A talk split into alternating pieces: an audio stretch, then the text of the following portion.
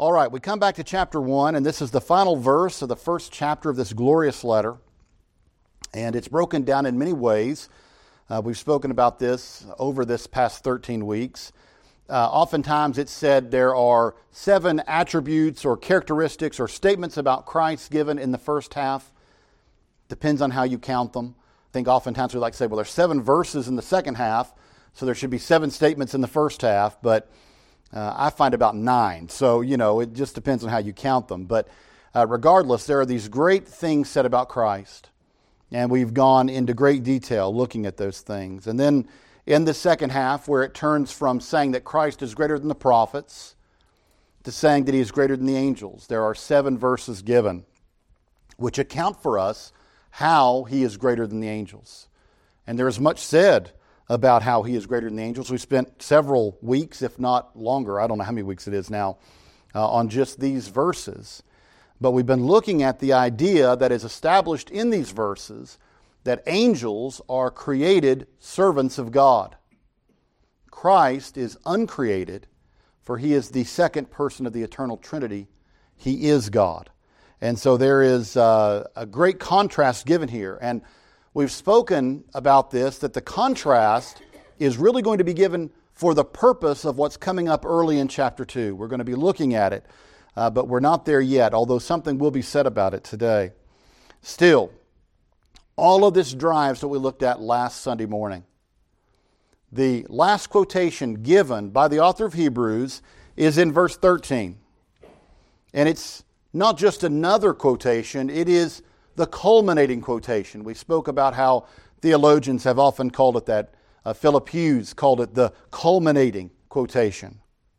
Because the author of Hebrews says, To which of the angels, name any angel to whom God could say, Sit at my right hand till I make your enemies your footstool. Now we know that's a quotation from Psalm 110, verse 1. David says, The Lord uh, Yahweh said to my Lord, my Adonai, Sit at my right hand until I make your enemies your footstool. So, this is a statement that is applied to Christ. And that's testified throughout the New Testament. And it was recognized as messianic even in the day it was given. And so there's nothing there controversial, but it cannot be said of any angel.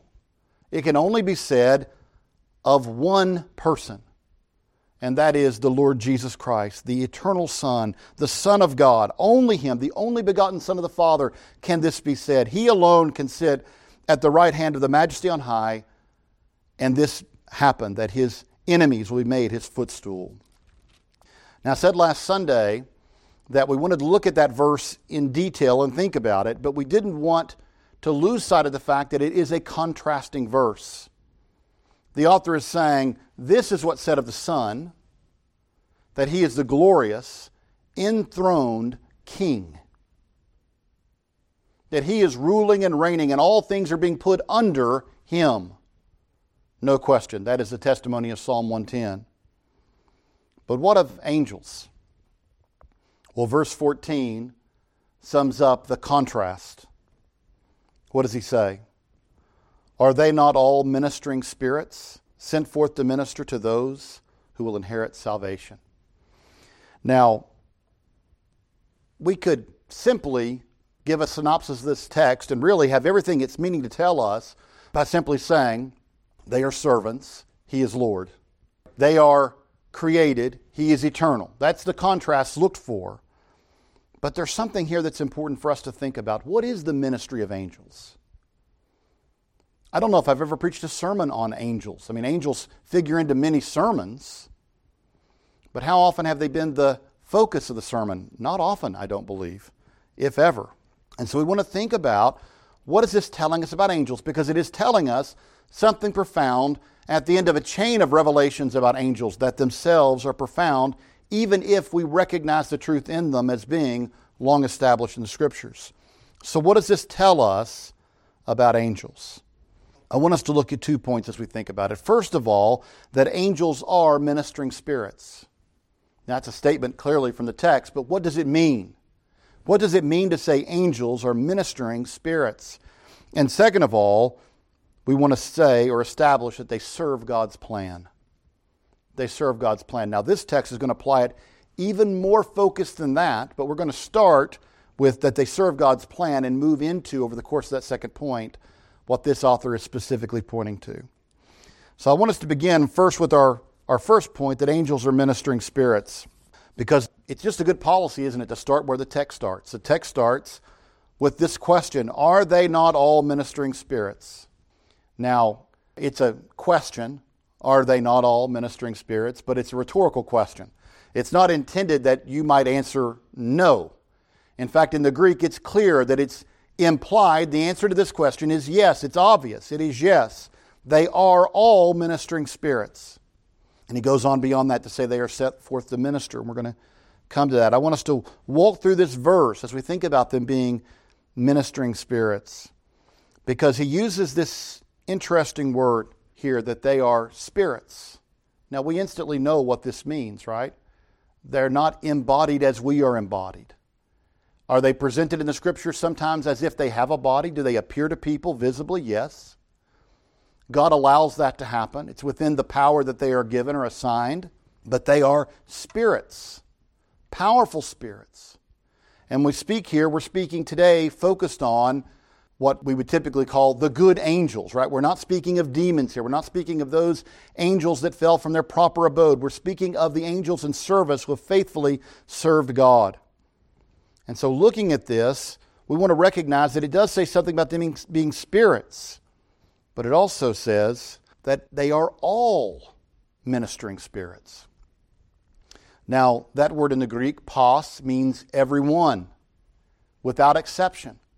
Now, does the author here just say that the angels, kind of just meaning as a group, or does he mean he's trying to get the point across without exception? There aren't any angels that are ranked so high that they are above this. I'm not sure. In effect, it's the thing, same thing being said, isn't it? All angels fit this category, fit this description. Archangels, cherubim, seraphim, whatever group or class of angels, whatever you're thinking of in terms of angels, they all are going to fit this description. They are all ministering spirits sent forth to minister, to serve. And so that is an important point for us to see. But it is important for us to recognize that they are sent out. Sent out by God, who created them. Through Christ, they were created. They are created beings. They are these spirits created who serve God. Again, one of the things that we want to say is that it even says in this very letter that some people may have entertained angels unaware. Chapter 13, verse 2. You may be familiar with that. There, it's implying that there are times that people have dealt with angels and didn't even know it. So, again, there are times that they would appear what would seem to be in a bodily form, or at least have the appearance in that sense. These spiritual beings are throughout the pages of Scripture, and we see it over and over again. When it says that they are sent out, that word, apostello, it, it's the word that we get apostle from, sent out ones. It's not arguing they're apostles in the way we mean that in the New Testament. It means they are messengers, representatives of God. They go out and do His bidding. They are sent out.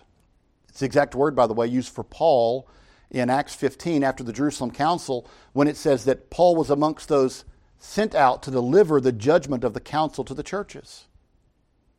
In the same way that the church assigned Paul, Paul carry this letter out to the churches, so God assigns the angels tasks to be done. He sends them out, sends these spiritual, powerful spiritual beings out for appointed service, but it is at His direction. These holy angels are not accomplishing their own will, they're accomplishing the will of God. They are in His service, they are under His command. He is sending them out. So they do not have their own agenda. They are accomplishing tasks given to them by Almighty God. Well, what is that task? The author of Hebrews puts it under one term here ministry. This word is the root word diakonos, which we know we often use for deacon, right? It's the word that's transliterated into deacon. Again, just as they're not apostles in the New Testament sense, they're not deacons in the office New Testament sense. They are deacons in what that word actually means, which is servant. They are servants doing service on behalf of God. So again, they've been given a task of service according to the purpose of Almighty God. What do you put all that together to say? What is this verse telling us? Well, it's telling us some, something pretty significant. All angels, regardless of which angel you want to refer to, we know the names of a couple.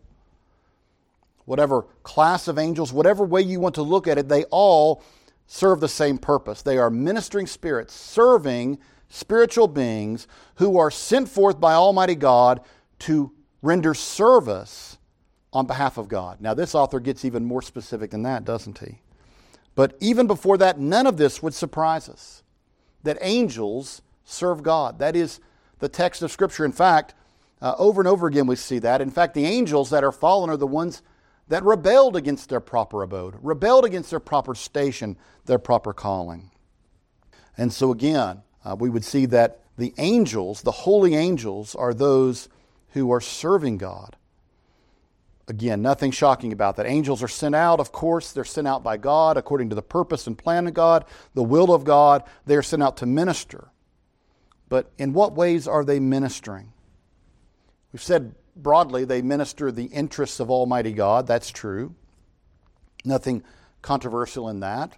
Psalm 103:20 says, "Bless the Lord, you his angels, who excel in strength, who do his word, heeding the voice of his word."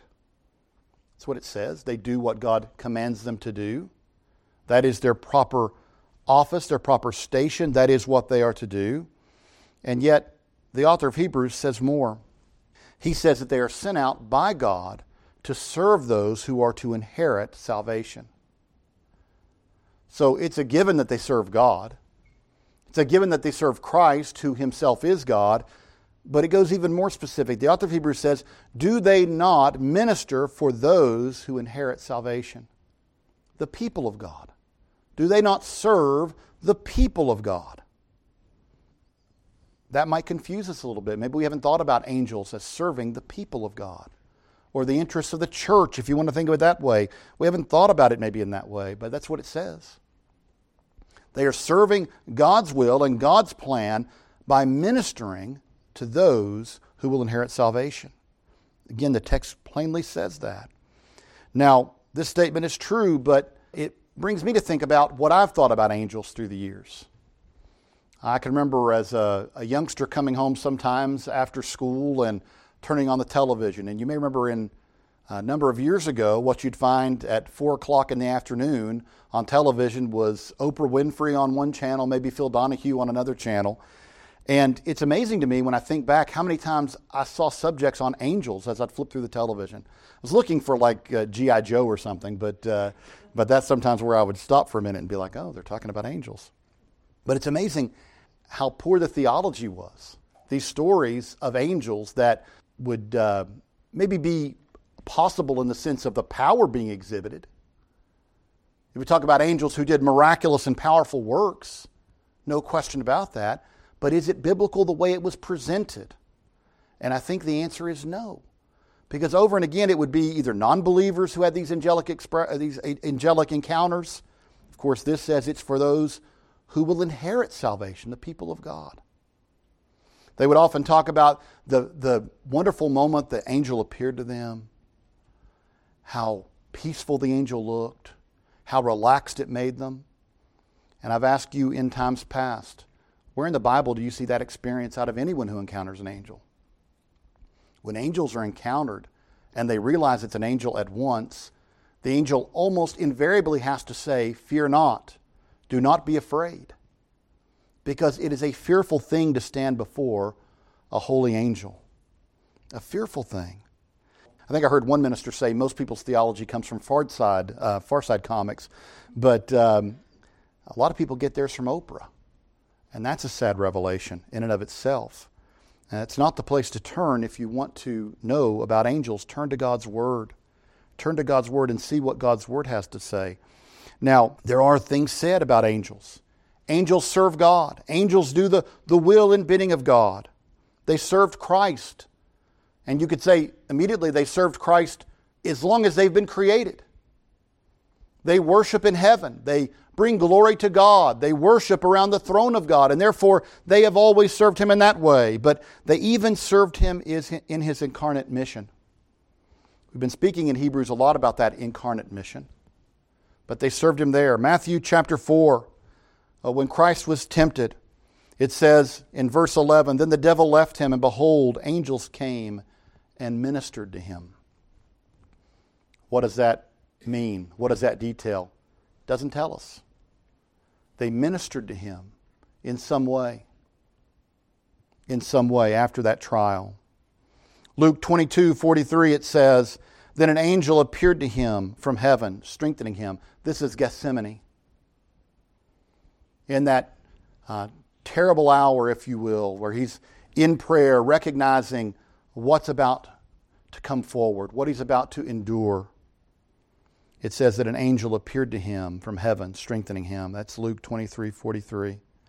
Jesus recognized that the angels would serve him, would protect him. Matthew 26 53.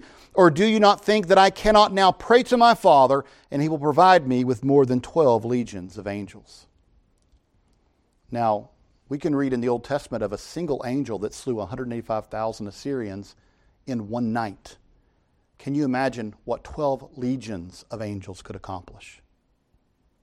And Christ says, All I have to do is pray and ask for them, and my Father would give them to me. Now, Christ says that knowing he would never do that. It's not the plan for which he came. He came to go to Calvary's cross. But he says, Do not do not miss the fact that all I would have to do is ask for these angels and they would come and they would wipe you all out. He, he knew that they would, but they also did uh, minister and protect Jesus. Matthew 2:13 Now when they departed behold an angel of the Lord appeared to Joseph in a dream saying arise take the young child and his mother flee to Egypt and stay there until I bring you word for Herod will seek the young child to destroy him.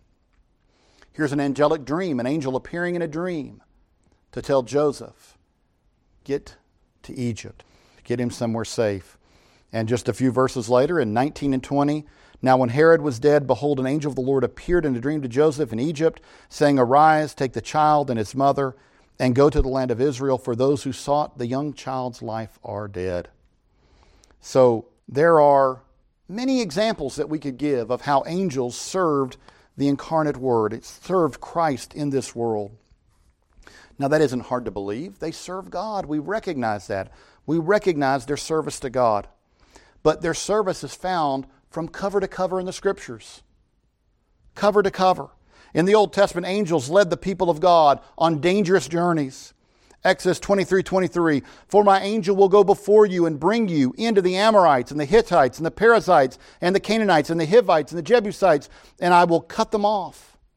Get the idea the angels going before them. The idea is they're following.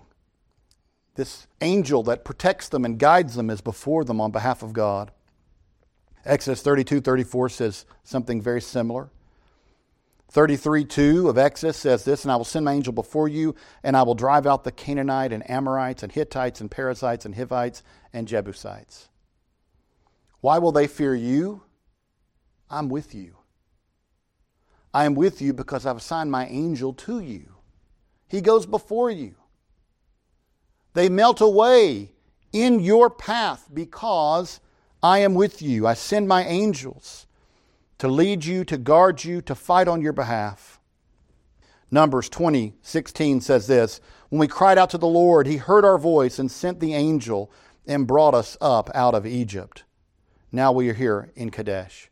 Again, the idea is they cried out to the Lord, the Lord delivered them. Angels there every step of the way. Angels are agents of rescue in the scriptures. Genesis 19. Lot and his daughters are trapped. The men of the city have surrounded the home, desiring to do unspeakable evil. The angel leads them out, doesn't he? He leads them out. If you continue in 2 Kings 19 and 35, uh, it's, that's a reference to the text I mentioned just a moment ago, where the angel comes and slays 185,000 Assyrians. Again, the angels are protecting the people of God, battling on their behalf, leading them, guarding them.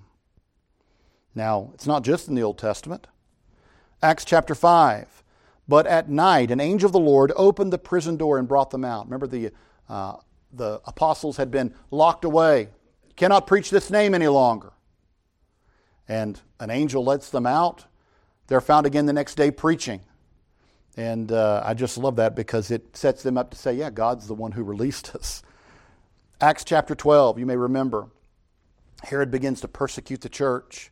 He has Peter arrested. Peter is locked in a cell. I believe there's two doors, it says, and he's chained on both sides. And an angel comes, opens the door, swings open the large gate at the outside of the prison, and the chains drop from Peter's arms. And the angel says, Come on, let's go.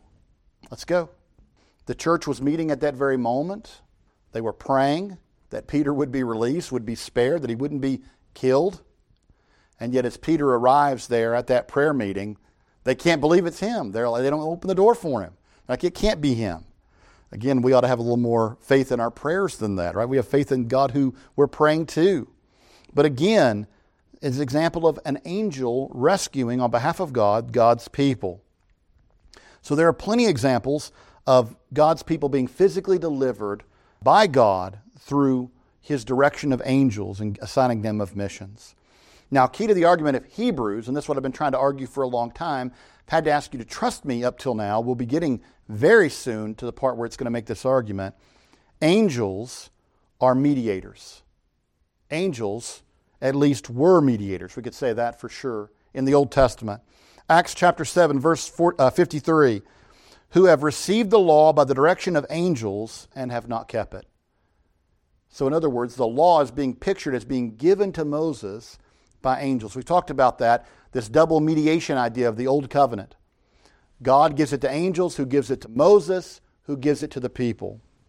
If we were to continue, Acts 7 38 says this This is he who was in the congregation in the wilderness with the angel who spoke to him on Mount Sinai, and with our fathers, the one who received the living oracles to give to us. Again, there was an angel there. Moses received this from him.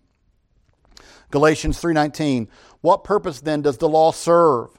It was added because of transgressions till the seed should come to whom the promise was made, and it was appointed through angels by the hand of a mediator. Again, keep all this in mind. We're going to revisit it, but keep all this in mind when you think about this chiastic argument of chapter 1 of Hebrews.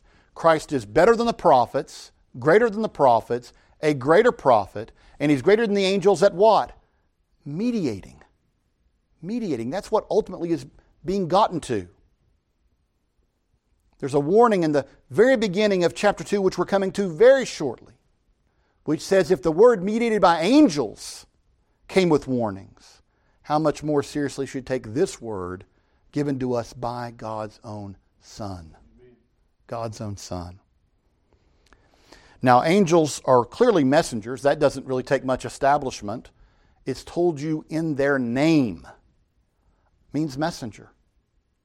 The Old Testament word for angels, melach, means messenger.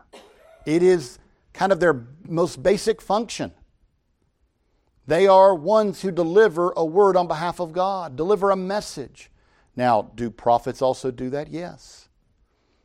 But prophets aren't angels, and angels aren't prophets. God assigns sometimes for angels to come and be the ones to deliver a message. And oftentimes, prophets get their message from angels. God sending an angel. But again, think about this for just a moment. You can find this throughout the pages of Scripture Daniel, Zechariah, Revelation too many examples to give an account where angels are said to bring a message on behalf of God. But if you want to think of the most basic example that we might think of, think of the early chapters of Luke, for instance. Think of the early chapters of Matthew, for example. How we have in the Christmas story the example of angels announcing the birth of John the Baptist, announcing the birth of Jesus, and we just spoke about some other ways in which angels brought messages saying, you know, get out of town, go into Egypt, and then come back. Again, we can find throughout the pages of Scripture uh, the fulfillment of this role of messengers amongst the angels. It is not hard to find. Finally, and this is very similar to what we said earlier, angels protect the people of God. Now, Earlier, we talked about leading and going out before and releasing, but now we even want to think specifically about the way that angels protect the people of God.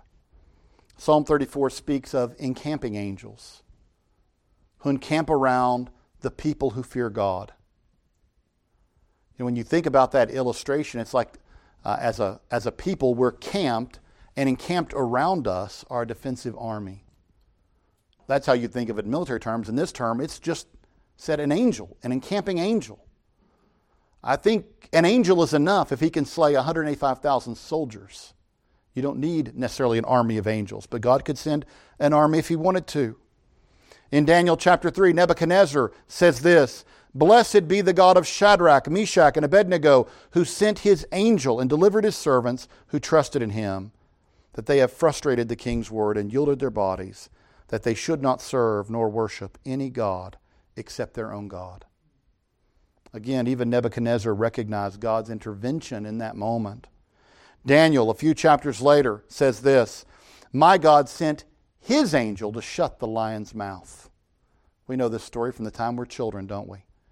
Daniel's in the, the lion's den. That's a fearful place to be, a place where not many made it out. And yet the next morning, when they come to look, he's still there. And he says, My God sent an angel to shut the lion's mouth. You know, I, I don't know how that works. If there's literally an angel standing there holding his mouth shut, or if it's uh, some work of power that God has given him, but it does say that God intervenes in this way in the world. Have you thought about that? God intervenes in the world to protect his people through the ministry of angels. Now, in what ways does he do that? I'm going to ask you. We'll come back to that in just a moment. But is this only an Old Testament ministry? No. Acts 27. Paul testifies, For there stood by me this entire night an angel of, the, of God, whom I serve and belong saying, Do not be afraid, Paul. You must be brought before Caesar, and indeed God has granted you all those who sail with you. Remember that passage? The, the ship is getting rocky, it's going to sink. They don't know what to do. He intercedes not only on his own behalf, but also on behalf of everyone on board the ship. And God sends an angel to stand there and say to him, Not only are you protected, he must be protected. Why? He must stand before Caesar. But because you've asked it, Paul. Because you've interceded and God desires to grant this to you, everyone on board this ship will be spared. Now, in what way is this angel simply a messenger and not also in some way actively protecting the people on board? I don't know. Maybe he's doing both. He's at least a messenger here. But it seems to me Paul's confidence is in the God who sent this angel that there would not be any harm come to anyone on board that ship. They would survive. So, again, there are references like this. In fact, there are so many references, even in the New Testament, that some people derive a doctrine of guardian angels. Matthew 18:10 it says this, "Take heed that you do not despise one of these little ones, for I say to you that in heaven their angels always see the face of my Father who is in heaven." People say, "Oh, well that says that these children have angels, right? They each have a guardian angel." I don't think that's how it should be interpreted. It's not our purpose to exposit that text today, but I don't believe that's how it's to be ter- interpreted. But you can see why people think that, and you can see, especially when you go back to the text we looked at earlier, spoke about earlier, when Peter is released. And the little servant of the house who Peter comes to, and, and she's at the door, and, and she asks who it is, and she recognizes Peter's voice, and she comes in and she says, It's Peter, it's Peter. They say, It's not Peter. She said, Yeah, it is. I, I heard him. I know Peter's voice. That's Peter. Remember what somebody says? It's his angel. It's his angel. Now, what does that mean? In one sense, you could think if we believe that these early church leaders had terrible theology that they thought Peter had died and become an angel. No way. That's not what they think. We know that. Again, that's the Far Side comic version, right? What is it here? It may be they had some thought of a guardian angel or something else. I have no idea. It's not made clear to us in the text what they mean. Oftentimes, there are frustrating things like this that we think, I wish one more line had been given to us so we would understand it a little bit better. But whatever the case, a lot of people build on this this idea that Peter had a guardian angel and that each one of us have an angel. Could God do that? Of course, God could do that. There's no text that gives us uh, that that can't be. But I don't think we can establish it on the text that we're given there. But regardless, we do know this from the Word of God angels are given assignments. Some angels even have territories. You may think uh, when Daniel is praying and, and uh, Gabriel comes to him and he says, I was delayed for three weeks, 21 days, he says, I was delayed. Why? He was being hindered, I think is the word it uses. He was being hindered by the prince of Persia, this principality and power figure, some sort of evil angelic demonic figure that was contending against him. And he says, Michael was sent. The archangel Michael was sent, freed me up to come to you. My friends, uh, we see they have assignments. They are given assignments. They uh, protect the people of God. They bring messages to the people of God. They do all sorts of things. What more can we say? Time wouldn't permit us to say all that the Bible says. In fact, when you do a survey on a topic like this, you're going to leave out far more verses than you can cover. Because the Bible never acts as if it should surprise us that there are angels. It gives it to us in a very matter of fact way over and over again that angels exist, that they are serving God, they are interacting according to His will in the world, and they are around the throne of God worshiping Him, in heaven worshiping Him. You know, we can think about, as I said earlier, about classes of angels, cherubim or cherub. These are holy ones. These are ones who uh, serve God. You may remember that uh, the temple was, if you will, carved with images of cherubs. I pray that we wouldn't think of what we think of as cherubs, like uh, Cupid or whatever on Valentine's Day. Nonsense like that. These are frightful uh, angels to behold. The angels that were said to be guarding the Garden of Eden when Adam and Eve were cast out. In uh, Isaiah chapter 6, we get another group of angels, the seraph or seraphim. That word seraph means burning ones. The idea is they have an appearance almost of, of fire. Well, you may remember just a few verses earlier, this author applies a text that says that very thing. He makes his ministers, meaning angels, a flame of fire. That's verse 7. And some people see that as a reference to seraphim. But again, these seraphim are holy. They're the ones that are, are pictured in Isaiah chapter 6, I said a moment ago, who it says that they have their, their wings, they cover their eyes and their feet, and with two they fly. And they cry out continually, Holy, holy, holy. They worship God, they serve God. My friends, archangels serve God. All these angels serve God. And the Bible tells us they all exist, they all minister, they all serve God. It's found cover to cover. And so there's far more we could say, but have no time to. But there are two things that we must close with. And the first one is that this text tells us is that there is a spiritual battle going on in the spiritual realm constantly. The Bible never lets us think this isn't the case. It tells us over and over. You might say, well, is that more Old Testament apocalyptic? No, it's said over and over in the New Testament. As Paul talks about who he's wrestling, he's more or less saying, we're not wrestling human beings in a wrestling ring. We're wrestling against principalities and powers right? Forces. We're in this battle, in this, in this challenge against forces of evil. Now, do humans serve that bidding? Of course they do. And sometimes we feel that opposition. But again, the Bible makes it clear there is a spiritual realm behind all of that. We have an enemy. And the Bible never confuses. Yes, there are Herods in the world, but there is a Satan, right? There is this figure who is in opposition to the uh, church of Christ, and we battle against him. We battle in this, in this spiritual battle. And the Bible says, recognize that. Just because you don't see it doesn't mean it doesn't exist. You may remember a great passage where Elisha and his servant are, are surrounded, and Elisha's servant has no confidence in their situation. And Elisha prays. He says, Those who are with us are more than those against us. And he can't see it, of course. He prays, God, open his eyes. Then he saw this glorious angelic army surrounding their enemies.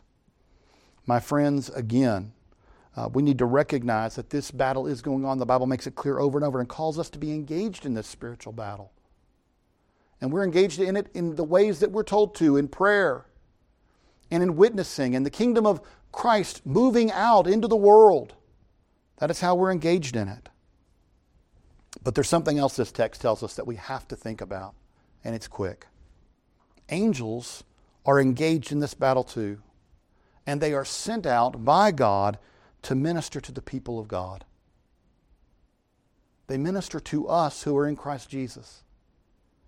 Now, I ask you, how do they do that? I don't know. I can tell you what the Bible says that they do. It's what I've been trying to do this morning. We can see from the revelation of Scripture the ways in which they have ministered on behalf of the people of God in the past. Are they doing it in that same way? Well, I've heard amazing stories through the years. Many of you have as well of missionaries thrown into wells, under lock and key, left for dead. And all of a sudden, somebody opens that up and draws them up out of the well. And when they step out and turn around, there's no one there. Is that an angel? I don't know. They didn't know either, but you can't say it isn't an angel. What about stories we've heard from missionaries whose homes have been surrounded by enemy forces looking to kill them? And later on, when uh, somebody came in and rounded all those people up. They asked, why didn't they attack? They said, Are you kidding me? With all those soldiers guarding the house? Are these stories? Are these angels? Is it in keeping with what the Bible tells us happened in the past that God has done? Yes. I wasn't there to witness it. But are these ways angels could minister? Certainly. Certainly they are.